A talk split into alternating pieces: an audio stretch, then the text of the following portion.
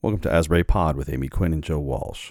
Today, we discuss COVID vaccines with Dr. Terry Schlimbaum, Chief Medical Officer of the Community Health Center of the Visiting Nurse Association of Central Jersey, and we ask him the vaccine questions we all want answers to, starting with Should we get the vaccine? Spoiler alert yes. What are mRNA vaccines? How important is the second shot? Will we still need to wear a mask after we are vaccinated? Spoiler alert still yes. Welcome, Dr. Schlimbaum. The matters addressed in this podcast represent my own personal views and opinions concerning issues affecting the citizens of Asbury Park in my capacity as the Deputy Mayor of the City of Asbury Park. They do not necessarily represent the official position of the city or the official position of the Asbury Park City Council as a whole. I am developing and implementing this podcast in an effort to keep citizens informed. However, this is not an official City of Asbury Park podcast and does not, and I repeat, does not represent the official position of the city or the governing body. Their interviews always hit the mark. So subscribe to Asbury Park. I mean, pod. Be informed, don't be in the dark. Everybody listen to Asbury Park. I mean, pod. Everything you need Brought to you by Amy and Joe. If you're local, they're the pod for you. But Bennies are welcome and Shoebies too. From Route 35 to Convention Hall, Asbury Pod covers it all. Asbury Pod, I love you. I love you. Good morning, Asbury Park listeners. We're actually doing this show in the morning. And um, we have a very, very special guest with us, Dr. Schlimbaum. Did I say the last name right on that one? Okay. Absolutely. Who's going to get Asbury Pod and all of our listeners up to speed. Um, and just so you you know, uh, Doctor, so we tape this. Um, part of the reason we tape this is I'm on the Asbury Parks, I'm the deputy mayor here in Asbury. So if I say something inappropriate, I need a day for Joe to delete it and then we air it so I don't get grief for doing this podcast. So um, so we will likely air this in a week or so after we've made sure that I have not said anything that's going to get the city sued, even though I do a disclaimer. Um, but want to thank you tremendously for taking the time um, to get us and our and our listeners up to speed. Um, very very excited. You are the first doctor we've think you're the first doctor. we've had on Wow. I think so. I think the I'm first honored. person, the first the first guest with any real credentials. I think so. yeah. Well, we have to think about that because are we putting anyone down? Do we have any? Oh, yeah, I didn't mean that. Yeah, I didn't mean that as an insult. Yeah, too. Yeah, I have to think that went through. We'll delete Um, that. Yeah, Dan Jacobson was an attorney. Anyway, oh, that's true. Yeah, but Um, anyway, I digress. So, welcome everybody. Welcome, welcome. And um, uh, Doctor, if you don't mind, would you mind just doing a little? I know a little about your bio, as does Joe as well. But if you jo- don't mind, just kind of talking about, you know, where you went to school, what drove you to be a um, a doctor, and and give um, our listeners just a couple minutes on on who you are and what you're about. Sure, I'd be happy to. And uh, thanks for having me. I'm honored to be the first physician. I, uh, first and foremost, I'm a family physician. I trained at uh, New York Medical College many years ago, and I did a residency in family medicine in Hunterdon County at Hunterdon Family Medicine Residency Program.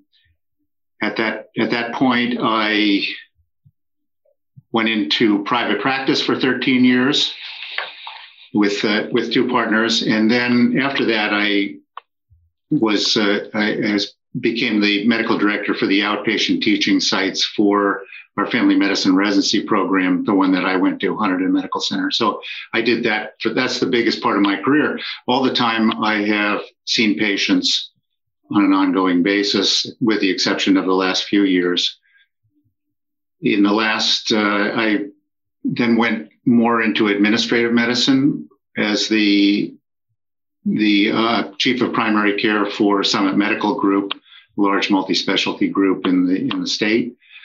And then I went into the insurance business for a couple of years. I hope this doesn't offend anyone, but I uh, lovingly say that that was sort of the dark side of my career.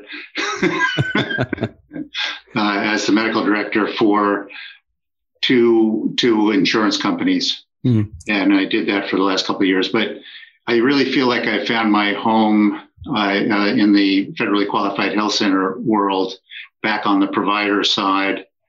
Very happy to be there and uh, fulfilling the mission that I think that uh, I've I've always really wanted to do. When I was in academics, of course, we were serving an indigent population for the most part, and uh, of course that was very fulfilling and nice. But it's it's great. I've always kind of looked at federally qualified health centers like the VNA and uh, admired them and admired the mission. And so uh, now in the back nine of my career, I'm really where I want to be. So it's I find it to be extremely fulfilling. And, uh, and you know, I'm just I'm lo- loving being here. I've only been here four months. I also have to give a shout out to Shannon from the Asbury Park VNA who put us in touch. I'm I adore Shannon. She's um, salt of the earth lovely. So I want yes. to give her a quick shout out. And and Doctor, um, where was your practice mainly? My practice was in Hunterdon County. I had two up. Well, I started in Califon, which is mm-hmm. in, uh, I don't know if you're familiar with uh, that part of the world. But I've been uh, I've been lost in Califon. have you really? so uh, I was in Califon for 13 years, and then uh, my two offices when I was teaching were in Milford and in Lambertville. So, so I read about Lambertville, which and and one, I love Lambertville, but two, I also and and I'm not sure how familiar you are with Lambertville, but I love your mayor in Lambertville, Julia um, whose name I'm now drawing a blank on, who's actually a good friend of mine. Mayor Julia. uh, yeah, no, she, well, he, well, here's why I'm going to say something interesting about Julia. So Julia, and I only say this because I'm involved in politics, but I, I know the game well. Julia, a couple years ago, her and her partner Carrie were trying to get people to run for mayor. And then um, they couldn't get anyone to run for mayor, which is really, you know, par for the course in mm. small town politics.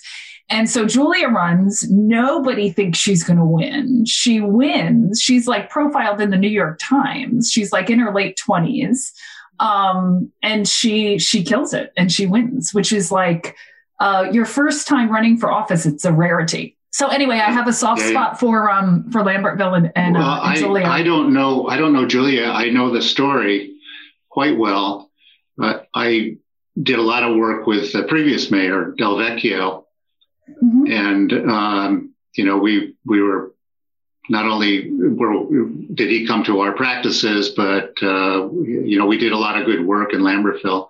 And uh, I too love Lambertville, love, love, love Lambertville and, Fr- and Frenchtown. That's yeah, yeah, yeah, no. And her last name is Fall. I don't know why I paused on that. Julia Julia Fahl. Anyway, I digress on that topic for a minute, and I'm off. Doctor, I, I, have a, I have a question about the federally qualified health um, uh, clinics like the VNA. You know, what are what is the mission of, of, of, the VNA and what do they do? You know, I've I've had some experience with the VN, the Visiting Nurse Association. Like they, you know, um, they do everything. You know, they took care of the VNA here took care of hospice for my mom back in April, but they're also on the front line of a lot of uh, healthcare issues. So all during this COVID crisis, the VNA has been open and operating and on the front line serving. Um, a wide range of clients. So what you know, what does the v, what do VNAs and the federal health uh, the FQHCs do our mission is to uh, to give the best health care we possibly can to the underserved population. And, um, you know, and for the mo- for the most part, I mean, it's one of the reasons why I, I took this job because they, the VNA, through a lot of the work that uh, our, our CEO Christopher Rinn, has done, has has really really expanded what what has happened. And so we're an expanding operation and doing the doing the good things that need to be done for the underserved population. Um, and you're right covid ch- changed the world not only testing wise for us but also vaccinating. And literally we put together uh, a huge program to test and now to vaccinate, uh, and you know that we're very proud of. But it has been, as they say, like fixing the airplane while it's flying. And we we have just done in a in a space of about a month put together an amazing amazing machine to be able to meet the needs of the community. So we're we're very proud of that, and uh, the, the unfortunate part of that is we've had to devote so much of our staff and our time to doing this that uh, I think we've taken our eye off the ball of doing our, our regular mission, which is uh, seeing patients all the time. So, uh, not that not that we're not. I mean, our our offices have stayed open, and and we are fulfilling that mission. But it, it's it's been very very difficult to to staff it and uh, keep things rolling the way they should. So today, actually, I'm involved in trying to straighten out a lot of the things that, that have sort of not been attended to while while we were out doing our vaccines. So, um, so Amy, Amy and I asked, uh, we're interested. So I guess you know, we we uh, sought you out today to sort of help help with uh, COVID information, vaccine information. So we're in the middle of this huge national, worldwide vaccination drive, and there's a lot of information out there. So we're gonna, you know, um, so Amy, should we dive into it? Uh, you, uh, go, let's go for it.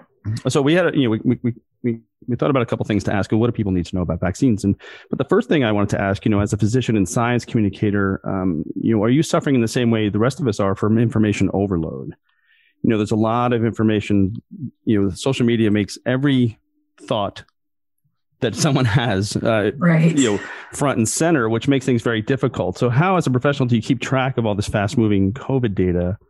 You know, is it overwhelming for you also? And and, and for lay people like us, you know, do we have any tips to separate, help separate useful COVID de- uh, data, like da- vaccination data, from information? You know, do we are there sources that you know you would, would naturally trust more than others, et cetera? This sure. pandemic has made everybody who has a Facebook account a police officer or a doctor, right? You're either reporting people to me or you're telling me why all these other people are wrong. And and often they have neither one of those degrees or certificates. They're everybody's an officer and everybody's a doctor. See, not only do I get get those questions sort of from from patients and from uh, the community, but I also have to answer to my wife, who is uh, constantly hitting me up with, uh, you know, what, what about this? Now we had the vaccine and blah, blah, blah. And uh, so I have to watch what I, what I say and make sure because she'll check it out with her, her uh, siblings and, and get back to me and say, you know, well, you know, they, they didn't, uh, they, they didn't confirm what you said and that something else on the internet really said, you know, and, and so I really have to watch what I say. And uh, I, I, kind of, kind of get a little bit of a training session uh, when, when that happens, because you're right. It is just crazy because I, I come home after doing it all day long and then she's got a million questions. So everybody, everybody has them. So, um, in answer to your question, uh, I, I'm exposed to a lot of uh, a, lot of sort of medical uh, websites and so forth, and conferences that I do on a day-to-day basis. In other words, I, I probably have four or five conferences every single day, and that could be uh, the Department of Health, the CDC, uh, local kinds of uh, uh like uh, county county DOH kinds of things, uh, and and so a lot of that turns out to be. Um, I would say a lot of it's redundant, and it's hard hard to separate out what I'm going to do and what I'm not going to do. So a lot of the times I'm I'm just picking up little tidbits here and there while I'm kind of partially listening. Uh, but I, I, I mean, my sources are really the CDC, New Jersey Department of Health, New Jersey Hospital Association. Uh, we have a primary care federally qualified health center group that I you know, I, I attend their conferences. And so those, those are areas. But then the other part is journals, journals and, and uh, other uh, WebExes, conferences, and so forth. So it's a, it's a lot, it's a lot of stuff. But, um, you know, you kind of find your way after a bit. You kind of say, well, I can, I, can jump into this. I found this one to be helpful and so forth. So um, I don't know if uh, if the internet kind of uh, affords you that opportunity necessarily as a as as a non medical person, but uh, that, there are some areas that I I suggest that that are really good information websites uh, like the American Academy of Family Physicians dot or that's aafp.org. Uh, tremendous patient education materials there. The CDC has uh, very good stuff for uh, for non-physicians. Mayo Clinic has the same thing, and um, you know, so those WebMD is a very good site as well. But well, you can have, pretty much re, pretty much rely on those things. Yeah, yeah, I do have problems with that WebMD though, because I, you know, I, I, used to be a symptom checker with WebMD, and okay. and so just uh, if you're listening, when you go to WebMD, it's, it's I'm telling you in advance, it's probably not cancer. You know, because no. yeah, yeah, learning, I agree. I agree. Learning from experience, but um, well, the information is interesting. So I, you know, because I work at the um, I work for Rutgers University. Not that I'm an, a, a science academic, but I see a lot of science coming across. I have resources, the, the library, and then um, friends who recommend journal articles. And even science moves a little bit slow. So the news media does not. So science can produce two articles suggesting completely different outcomes, and they both hit the headlines. And the problem is science hasn't had a chance to work this out. Like, so you see uh, see two articles recently. One was a complete doomsday scenario saying COVID's going to pr- reduce a, a produce a permanent 1% reduction in world population. The other one's like, ah, oh, it's going to, it's going to fade away to be like a common cold over, you know, a generation. And so both of those, you know, came from scientists, but it's going to take a while for science to figure out which one of these poles of information is correct. But yet both hit Twitter like, oh my God, or like, don't worry, in total panic at the same time. So, uh, oh, I, I, yeah, you're you're you're spot on with that, and separating that out is extremely difficult. I, you know, I I share the frustration that people have. Uh, what I, you know, I may have read a journal article and really be knowledgeable about a study that was just done, and then to see it in the press and the way it was interpreted is sometimes, you know, I find sometimes very concerning. Sometimes it's right on the money, yeah. but uh, but a lot of times it's not, you know, or it's just it's presented in a way, or maybe even in the part of the paper in a, in a way that uh, it, it's troublesome. Yeah, those papers have a lot of footnotes that you have to go through. Yeah. Yeah, and, and one thing I'm going to say on a local level that that that continues, you know, and I'm sure you feel it as well, Doctor, is so when this started, testing was the was the issue in VNA. You know, came out early on in Asbury Park with testing. The county really stepped up with testing, but we had limited test and limited test and limited test. Then through the summer, we seemed to be okay. It died down a little bit. And then back, you know, in the fall, we started right, you know, we were doing these this testing at uh, I know the VNA was doing testing and the city was doing testing at the transportation center and then we started seeing the lines kind of build back up in terms of people trying to get testing and seeing a little bit of the same with the vaccine in you know kind of um, a lack of it right a lack of testing and a lack of uh, a lack of the vaccines I wondered if you could kind of if you could just talk to us a little bit about what you're feeling at the VNA. I assume you have the same frustration in not having um, enough vaccines for the number of people who want them. Uh, definitely. We have ratcheted up our our initiative, our operations, so that we're able to vaccinate in the in the range of about 850, 900 people a day. That's really as of about, I would say, five days ago because we've been expanding and getting getting the staffing that we need, educating people about the process. And so just just as of about five days ago, we're really up to that level at this point at our at our four sites. and and along comes the notification yesterday that we're going to get probably uh, one fifth of what we uh, the vaccine allocation that we had requested. So it's like hurry up and and uh, then drop back, you know.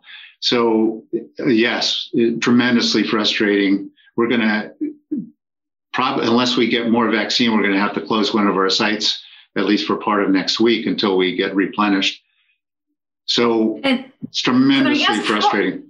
Yeah. So how does I don't even just so just so our listeners know because uh, on a local level I don't even know how that works. So you ask the feds for do you ask them for all the all the different vaccines, one specific vaccine, and you say I want three hundred thousand, and they say we'll give you three thousand. Just how does that right. process work? Right. Just so the way it works with COVID, and COVID is a little different because they're the, the record keeping and and the monitoring is really uh, very very onerous. And and so that's that's part of the problem with the registration. Like you you're probably familiar with flu clinics where you just line a bunch of people up and they come and stick their arm out and we give them an injection and they go on their way. The, the covid vaccine is different in that they are monitoring every single dose that is given. So yes what we do we're uh, we have to register uh, with the New Jersey Immunization Institute to to be able to uh, tell them exactly the number of vaccines we give every day. So we have people, and, and it's particularly cumbersome, I would say, from four sites to like be able to put all that and every lot number, everything. Now that's normally done with vaccines anyway, but at this at this uh, capacity and this level, it is is just so onerous. And and there are so so we have to do this every single day. We send send the results to NJIIS, and they they keep records, and then they say, well, you use this much this week, so this is how much you're going to get next week. And so it's sort of a catch 22 in that if they say, well, we're giving you a thousand vaccines this week, and we have the capacity to do way more than that, we're limited. So we've done a thousand vaccines, so they give us a thousand the next week. so it's very difficult to to ratchet that up, you know. And then just about the time when you start to ratchet it up, then the then the supply is depleted. So yeah, it's uh, it, has been very uh, very difficult. And and so the New Jersey Department of Health makes those decisions, but CDC is allocating it to them. So they have they have very little control at this point of of what they're going to do. So uh, you know, people are very frustrated, pointing pointing uh, pointing figure uh, fingers every which way but in the end, we understand. You know, we understand the whole situation.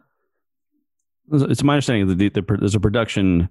Hopefully, uh, the Biden administration's got the suggestion is that they're going to use the, the Defense Production Act to sort of mandate help on the, on the, supply side to increase the production, right? So I think the pro- the shortages are really a function of the ability of Pfizer and Moderna to produce on a daily basis enough vaccines to, to meet demand, which which at the moment they can't physically, right? And so I think is is the hope that down the eventually these supply chain issues are resolved by expansion of production, or, or do we don't do we not know that yet?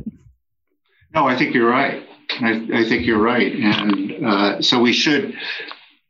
I'm really hopeful that in the next few weeks we should see this loosen up, especially with J and J and uh, Oxford coming on we we should be able to have a greater supply. You know, mm-hmm. I don't know what that's going to turn out to be. The, these are all questions that we we uh, talk about every day, and that is, well, what happens if we get J and J? Right now, we have been given Moderna, and at the at this point, they're not recommending interchanging them Mm-hmm. And so you're kind of kind of stuck. And then the first dose, second dose situation is a very difficult one as well. So I was going to once, ask once you give that. one, you have to have enough for the second one. Right. So, so that's what's uh, also, I'm assuming from a practical point of view, difficult for you all because normally, and with vaccines, give or take, it's a one shot, or at least with the flu, it's a one shot per year, right? So, working Right. the second shot into the into the equation, I assume, from a practical point of view, is difficult. Oh, yeah. I mean, we don't want to be in a situation where we've vaccinated a thousand people and we only have 900 vaccines for the second second shot. I mean, that's that's really troublesome if if that happens. So we're good. I mean, it, we just have have to have enough for the second shot. So so we do, but then you might not have enough for the first shot. So that's the that's the. Yeah, um, yeah, that's an important thing. Uh, you know, for people listening, how important is that second shot, right? So many people, many have already received the first. You know, how important is it they that they make the effort to go back to get the second? At least if it's Well- for the Pfizer and the Moderna. Yeah, the the uh, I guess what I would say about that is at this point it's it's essential. It's completely essential that they do it, and and I base that on the studies that were done because they were done uh, on two sh- on the two shot regimen. So the the efficacy is really based on that two shot regimen, and nobody knows nobody knows what what happens if you don't get two. I, I just recently saw a study that says that at least for Moderna, they think that after the first dose, it's eighty percent effective, which is So very very uh, encouraging. But I don't think we can we literally can say, and and that's another issue that you know a lot of people have questions about, and that is the emer- emergency use authorization. We're not used to having vaccines that give, give uh, EUA or that come to us through emergency use. And I must confess, it took me a while to, to wrap my head around it as well. It's saying, well, we've only studied these many people and we've only done it in these groups. And, you know, because we're used to seeing it takes years to bring a vaccine to market. We're used to seeing everything being tested, you know, pregnancy, uh, breastfeeding, blah, blah, blah, blah. But for this, we don't have any, we don't have any of that. Yeah, I think was the, the the the timeline for vaccines is years, not months, right? Yes. In, in ordinary circumstances. Um, so right, and that's why it, it, I guess this leads to why you, why you have to collect so much data because the longitudinal studies are still going on, right? We're still collecting Exactly. data on the fly. Yeah, it's interesting. So I think. I- oh, Go ahead, Amy. Go ahead, Joe. Amy. No, no, no, no. So I was just going to ask a little bit. So, and some of these questions, Doctor, bear with us, are from people who wanted us to ask you these questions. So the one of the questions are people seem to be getting or seem to have more symptoms, flu-like symptoms from the second dose than from the first dose. Is that I have not had either dose, so let me just be clear on that. um, so can, can you can you tell us a little bit of, or speculate a little bit why you think that might be the case? Well, you're talking to a person who just got the second shot and had the similar reaction, which was feeling feeling kind of punky the day after, uh, both times actually, kind of fatigued, mild malaise, aches and pains, maybe a low grade fever. So um, I just had my second one two days ago, and I had the same reaction that I had with the first one, maybe a little milder, which is unusual because they you're right. The studies show that the second dose does tend to have a little bit more of a reaction.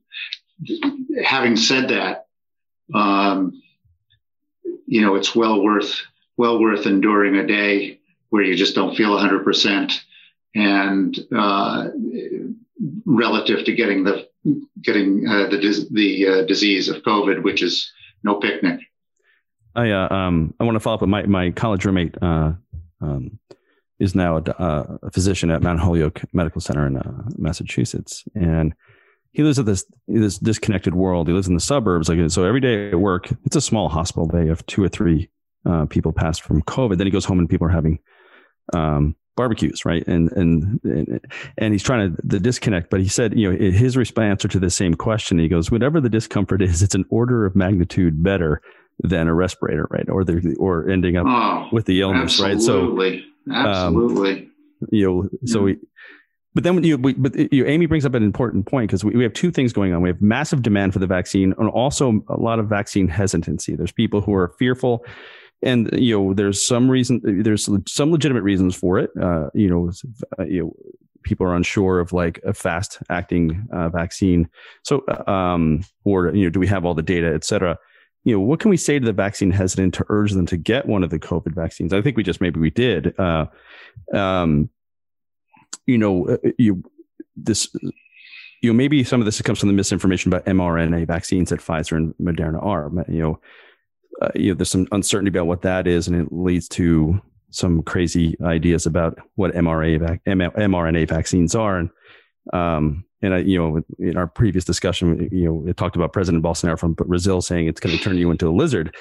Um, I was hoping to be a marsupial, so lizard, you know, you know. Um, so uh, you know, but you know, MR, what are mRNA vaccines? And if you're fearful of an mRNA mRNA vaccine, it's hard to say. Uh, you know, why shouldn't you be?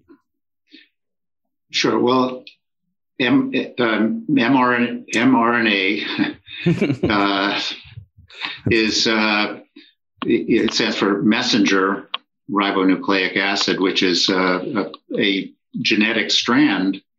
Uh, people are familiar with DNA. Well, RNA is just half of the half of the, the DNA, but basically, these uh, genetic pieces are uh, in your body tell tell your body to make certain proteins, and we live based on that, enzymes, et cetera, et cetera. So messenger RNA takes the message from the actual RNA strand from a gene, and then says says to the body, you have to make this protein, and then we we live. So uh, you know, that's how we get proteins. So an MR, mRNA vaccine is, uh, I, this is such an interesting thing. I, I think I, I am just blown away by the, by the, uh, how people figure this out. But the uh, mRNA for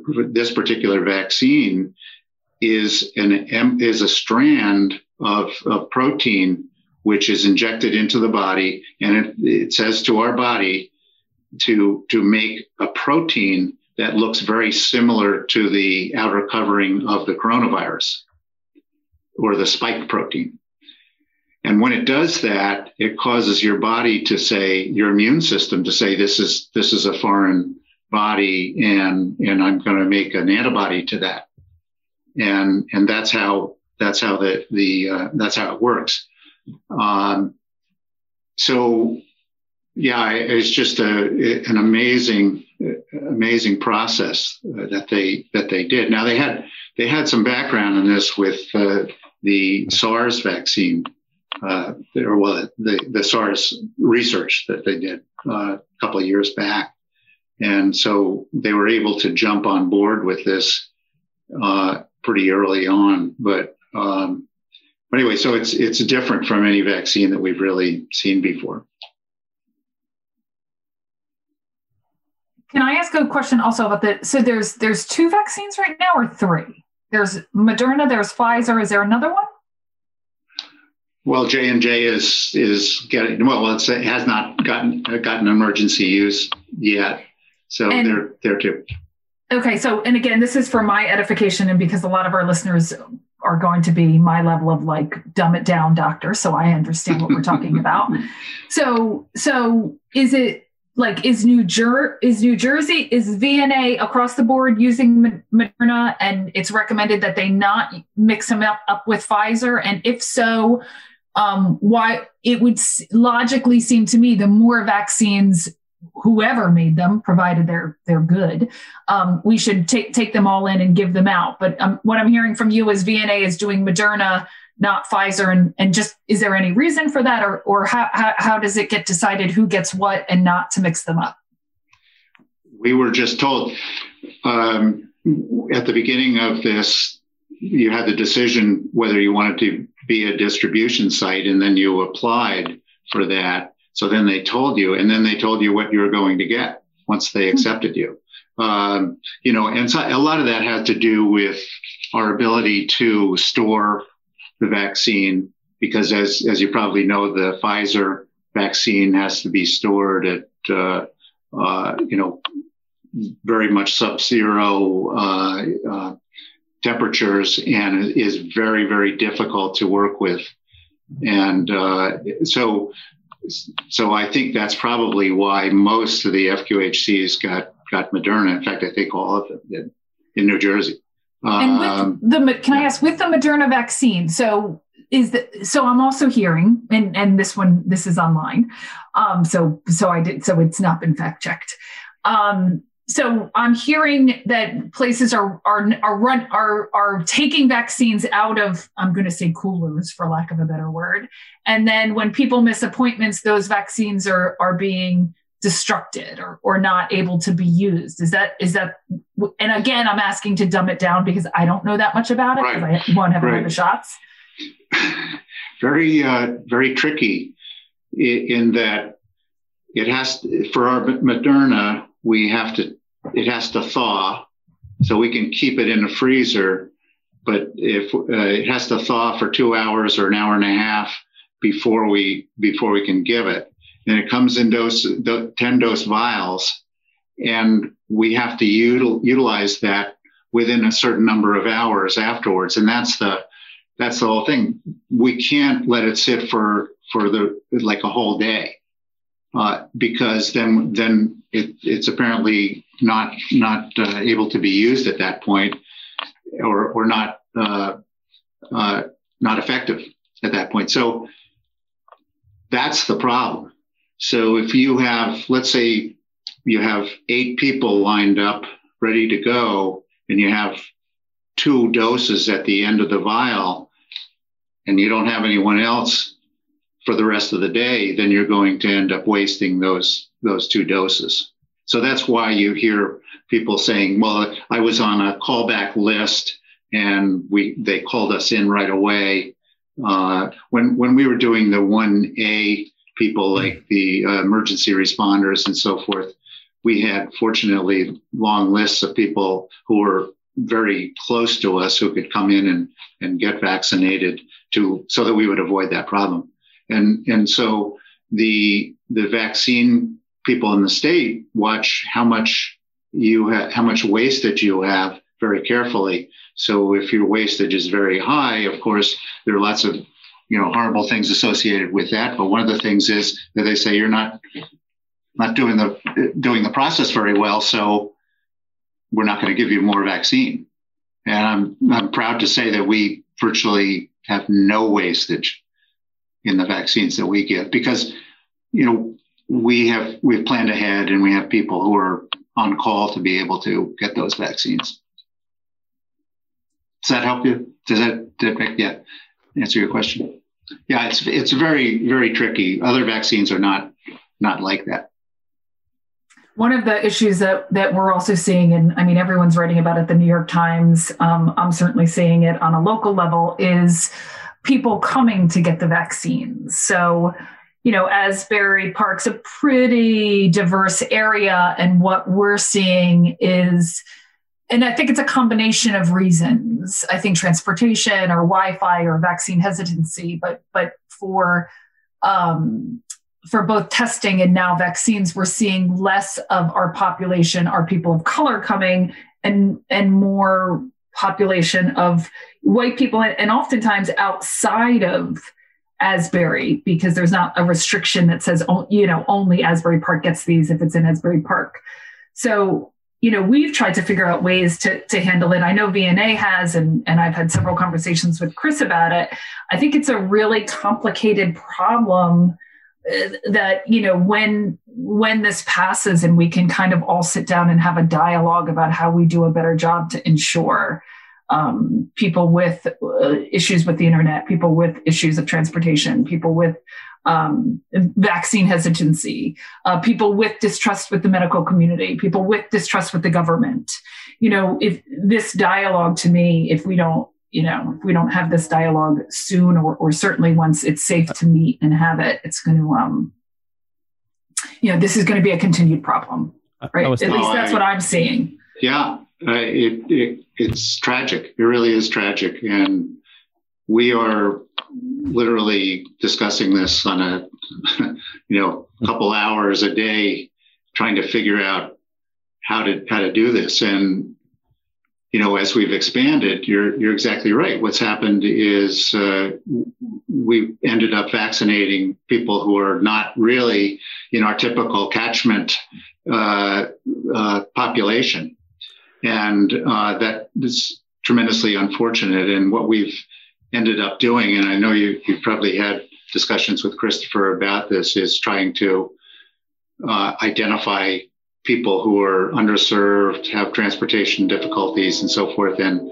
and target them to be able to either go to them and give them vaccines, or uh, or develop certain scheduling techniques to be able to make sure that we have enough openings for those those people. So uh, in uh, we are starting up so we've had to do an internal kind of a process. So uh, actually on Tuesday, we will start outreaching to our vulnerable populations within our practices and have a, a whole separate kind of parallel vaccination uh, initiative for for those people. So uh, we've targeted. We've got our initial subgroup is going to be about 500 people at, at uh, our four different sites combined.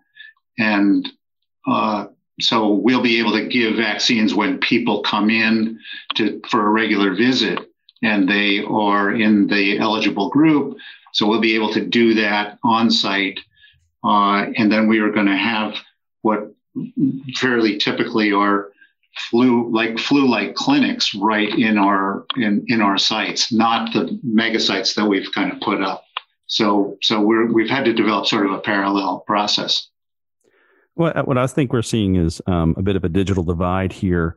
You know the state has classified me as 1c um, i'm not sure why either because of my employer or you know under you know some other things but yeah, and they gave me a list. They gave me two th- uh, an email. So this is maybe Amy why we're we're seeing people who are not VNA clients ordinarily showing up is that so they said either one wait for us to tell you when your appointment is or two go to one of these sites.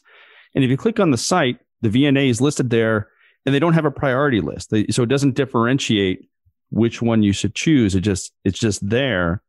And uh, so you i live two blocks from the vna so that's the one i've been trying to get just out of convenience. So i wasn't thinking about you know the one in freehold or things like that. So i'm thinking people may be making location choices without knowing that the mission of the vna was sort of trying to target a different population. You know the state sent out a neutral list any of these places. And uh, that may be a, you know i understand what they were doing but you know maybe there should have been a, a disclaimer like if you know vna is not you know uh, you should, you know, if you if, if you make above a hundred thousand or something, you should yeah. you should be going to like Colts Neck or Freehold yeah. location. I mean, you can't do that either, right? So, um, so I think that's what you're just seeing is, and maybe a lot of our residents here, Amy, are just haven't even signed up for the vaccine site yet in the registry at all. You know, yeah. So there's a there's a few factors that we're seeing, and Chris was on a call too with pastors so one, we're seeing a Wi-Fi issue, and and and the VNA and, and the city has actually now hired um, somebody to call through um, our housing authorities. W- one thing a lot of people don't know about Asbury Park, you know, we're kind of considered this bar-y, restauranty, hip city. We have six senior towers. We have a we have a large senior right. population that does not get um, uh, and we have a lot a large economically disadvantaged population that, that doesn't get you know the cover of the New York Times, right? The the ARC gets the cover of the New York Times. But I say all that to say that we have a large senior population. So we hired somebody to start so they're on the phone on the computer walking them through the application process um, and that and that we started i think last week because we were seeing people who didn't know how to upload their driver's license or didn't know how to upload their insurance card or you know didn't have wi-fi access or they did but they would get knocked off so So that was one of the things we're seeing that I think there's practical solutions to, right? You hire people, you hire staff, we hire people, we figure that out. But I think the really complicated aspect of this, and I'll give you an example. Joe and I know a young woman, she's in her 30s, um, a woman of color, a very good friend of both of ours, has a little boy my son's age. She has vaccine hesitancy. So the vaccine hesitancy has been I don't want to say surprising to me, but a little surprising to me in a demographic of people I didn't think it was going to hit, like, you know, a young woman in her 30s. Um, so that's been something that's far more complicated to deal with. The other issue that's been far more complicated to deal with um, although solution oriented is the transportation as you as joe kind of mentioned we have an easy ride that will take you. You have to schedule it. So the transportation you know there's solutions to, to that a little bit. So i would say the vaccine hesitancy has been the hardest to deal with. And then the two other issues that have been the hardest to deal with particularly in our communities of color have been uh, uh, distrust with both government and the medical community. Those are like three things that I can't hire somebody for to fix, right? I can't get easy ride to drive you. That that requires much more complicated conversations that um, that I know you are you are having as well, Doctor. I know Chris is having as well. Um, some of the things are easy to fix, some are not. Oh, absolutely. We we have an interesting, just sort of along those lines. We have a, a pretty significant Haitian Creole population that one of our providers in Asbury Park uh, uh, serves and, and does it extremely well, has a, a huge following. And she came to me and said, These people are not going to be vaccinated. Uh, they have distrust. And, uh, you know, so we said, well, what what we do? And actually, I think either today or Monday, she's going to be putting together an educational little little video, like two minutes or something like that, to talk to her talk to her people. Uh, unfortunately, we missed the opportunity for filming when she got got her vaccine, but the uh, that you know, I think there will be opportunities to do to do that uh, for for our various populations. But the she was very adamant about saying, you know, this, these people are very vulnerable and they're not going to want to get vaccinated.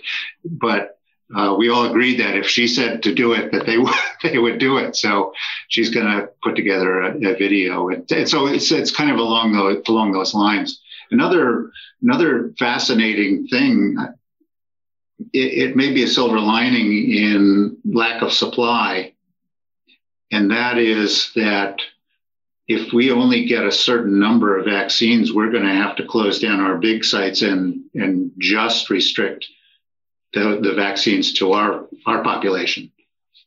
So, I mean, that's that's something that we the executive team has discussed really as recently as yesterday because when we found out that we're, we're going to get very little vaccine next week.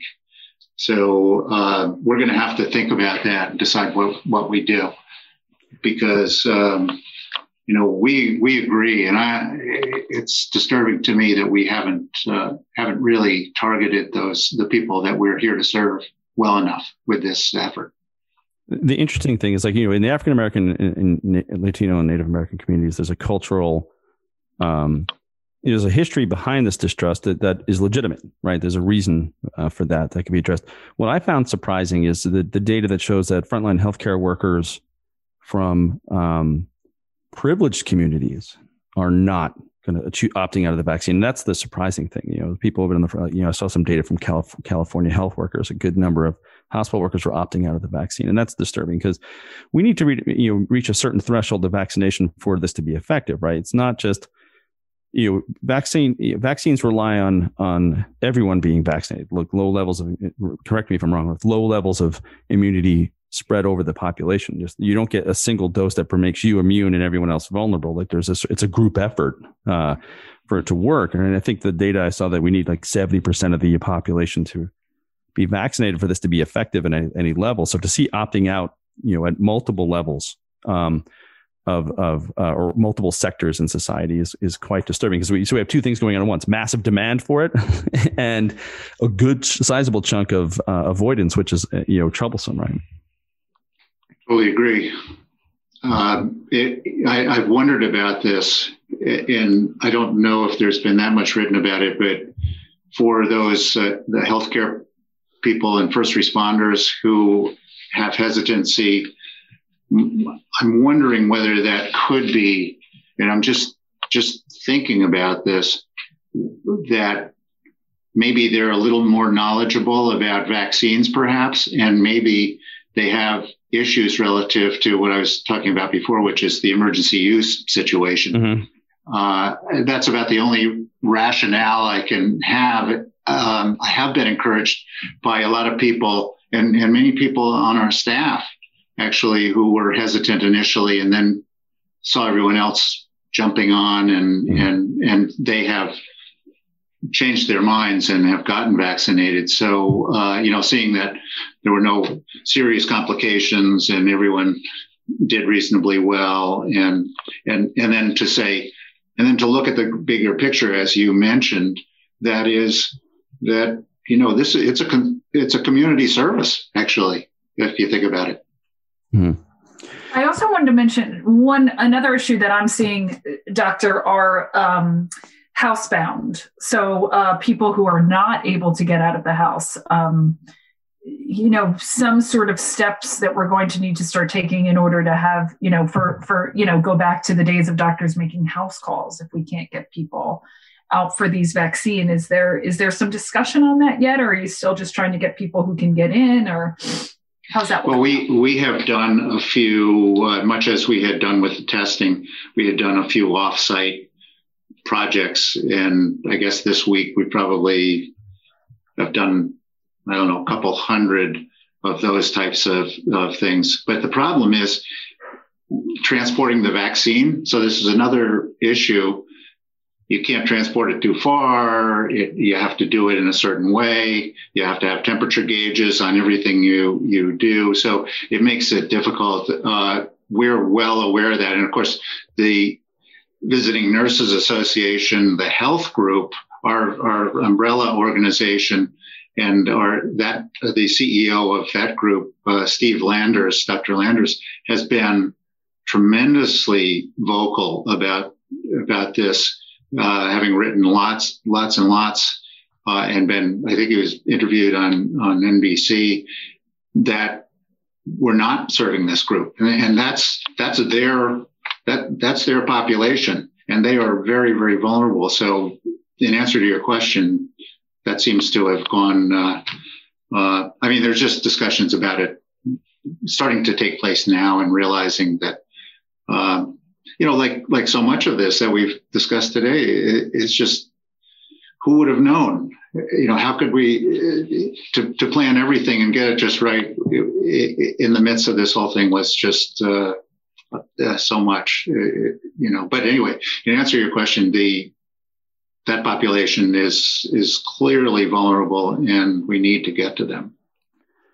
I think at some point we're going to see door to door vaccinations, right? You uh, you getting out and getting into people's, uh, or do we already say so. that? I had some I had some network interference, so maybe if I missed that, forgive me. But, um, no. Um, and we're we're starting to get near near the hour, Doctor. I want to just give you an opportunity to, you know, anything that we didn't ask that we should ask about, or that you think the public needs to know about these particular vaccines or side effects or getting them or registering? I have a couple rapid fire questions and maybe we can get through with it. You know. Sure. Uh, so, you know, we know there, what do we do about a mixed vaccine household? So some members of households are 1A and 1B and are, if they have not received or already received their second dose, they're, they've got one and they're going to have two and they're being put, pushed back into the workplace. So what advice do you give to those households if one member is fully vaccinated, but their other members of their household are not? What precautions that does, does, does a vaccinated person still need to um, uh, uh, you know, take to prevent bringing the infection home, so to speak, even though they are in, uh, vaccinated, because they can still transmit the uh, we think right the, the the illness coming in and out of the house. even if they're think, we, vaccinated? yeah, we think, yeah, we think so. It, it, it's much along the lines of what uh, the question that I was going to suggest, and that is, we don't know. yeah. Uh, I mean, so in answer to your question, so I'm I'm one of those mixed households, and we're just following the rules at this point. The, those rules haven't changed. The guidelines haven't changed. I, I look forward to the CDC guidelines for uh, what someone does. Let's say, for example, you're fully immunized, and and I go to work and I have a, a, a significant exposure um, for whatever reason. What do I do? Do I do I report this to my employer? And what does the employer say? I think at this point, I, I, if that were me, I'm still quarantining for 10 to 14 days. I, and I, I think that's got to change. But there haven't been studies done yet. And I look forward to those because that will give us sort of a pathway. Because at this point, we're really pretty much stuck with the same old, same old stuff. Yeah, a friend of mine is an ER nurse at, uh, in New York City. She's been on the front line the whole time, and she's vaccinated, but she's still fully masked up, you know, in public. You know, when she's traveling to and from work, and when she comes home, you know, all the clothes go like I guess they burn them. I, you know, into the. Uh, so the, the the precautions, like you still have to wear a mask after vaccine vaccination, correct? Or su- or suggest okay. Yep. And, Uh, and you know, and I, that's exactly what what I would recommend at this point because we haven't we haven't seen anything otherwise, Mhm. unfortunately. Um, should we be expecting like you know the way things are playing with coronaviruses like you know, the, the mutations are such are so um it's a bit, bit slippery. So we, should we expect that once we've you know returned to someone's semblance of normals normalcy that we'd be we're going to be at, uh, taking covid vaccine uh, shots every year uh, similar to the flu? Is that something we're expecting uh, or is that um not yet known It's another thing. There's a dearth of ev- evidence on, Mhm. and uh, I don't think people people know the answer to that. I think the um, the the research that had been done on on the SARS vaccine, or not, I keep saying the vaccine, they have a vaccine, but the on the SARS infection, is that people had antibodies. They they felt that they had antibodies for about two years afterwards. Uh, how effective those antibodies were or are, I, I don't think people know. So I think this is going to be another thing that we'll have to wait for the research to figure out. Uh, I also don't know with the efficacy of the two vaccines we have now in the 90 mid 90 percent range what that what that means uh, because that's that's so atypical for other vaccines which are usually in the at best maybe 50 60 percent range. So who knows? Who knows? I mean uh, i i really don't know. I, I can't uh, I, I suspect there'll be a we'll we'll need a booster somewhere Yeah. along the line. That's a great point you made about the 60% efficacy. Like you know j&j any other year j&j's vaccine would have been a, a home run. They're like ah 60 something percent efficacy. But it came after 290% which are so outside of the norm uh, that the j&j success felt like a disappointment even though it's not it's a one vaccine and there's a second one they still have a second one in trial so they could they could end up with a two shot uh, regimen so the science on this has been pretty impressive and fast and you know maybe there's good news down the line and um you and I had talked briefly before, emailed briefly before. So one thing you wanted to mention is what happened to the flu? Or do, are we still worried about the flu? Uh, um, you know, well, I, it, it's, uh, you know, extremely fascinating. And uh, I think it's a great public health lesson.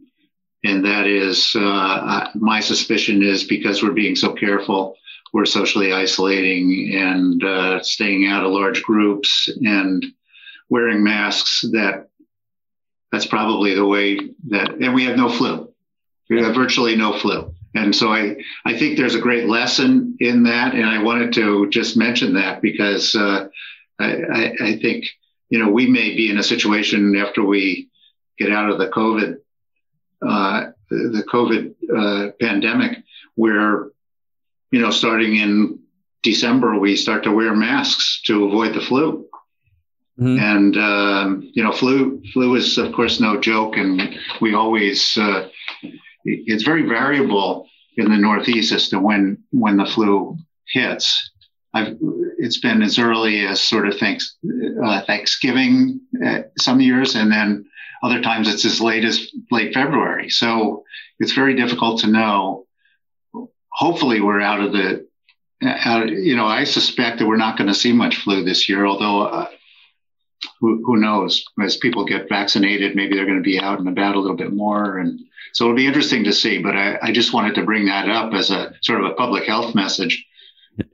Don't sleep on the flu. That's serious stuff. You know, uh, I listened to another science podcast at Radiolab. They did an interesting uh, episode recently about the flu, and something I did not know that the flu we we inoculate against today is essentially a variant of the 1918 flu. It just bounces around the world, changes a little bit each year. And I always had a sense that it was something different. And I was like, oh, I did not realize it's the same one. It just became a permanent feature of the landscape. It just its its fatality rates go up or down and over time. And I was, you know, viruses. Uh, the science on this is bananas. I, you know, a little mind bending when you think about, it, how these little invisible creatures float around. If there was one shark in the water, no one goes in the beach. There's a billion viruses in the air, and people are like, I'm not going to wear a mask. So, no, beyond the flu so i have a i have a five year old who's in kindergarten and prior to that he was in pre-k and pre-pandemic and i was always sick right i was getting a cough or strep or pink eye right? I'm getting everything every these little vectors get get and give out. And um and since the pandemic i mean make what you will i haven't been sick once nor has my wife nor has my son. And you know, is it because we're washing our hands and wearing masks? I have to assume that is because in pre-K we were sick every other month with the typical strep, pink eye, what? Well, you know, you I, we didn't get the flu, but we got you know the little things that that kids pass around to each other like candy. Um, so that, so that's certainly been an interesting. Uh, uh, absolutely, and uh, you know, another well I guess we're almost done. But I, one thing that's very fascinating to me also is the change in the access for for sort of non-urgent procedures that are done uh, that people have been avoiding. So an arthroscopy, for example, can't be done. And and what really happens? What you know? What's the impact? So arthroscopy is always a is a procedure that has uh, always been concerning because it's one of the most common procedures in the in the country, and yet there's no tremendous evidence to show that it makes a difference. And uh, so fewer people are getting arthroscopies and finding that eh, it got better. you know, so, so, I mean, I think there will be a lot of that. There will be a lot of that stuff when the, when the book is written. Mm-hmm. But uh, it, I think this will teach everyone a lot, physicians, I think, a lot about uh, all kinds of different things. Well, I've been, you know, my, my I get an email every couple of weeks reminding me that it's time for my colonoscopy, and I'm like, nope.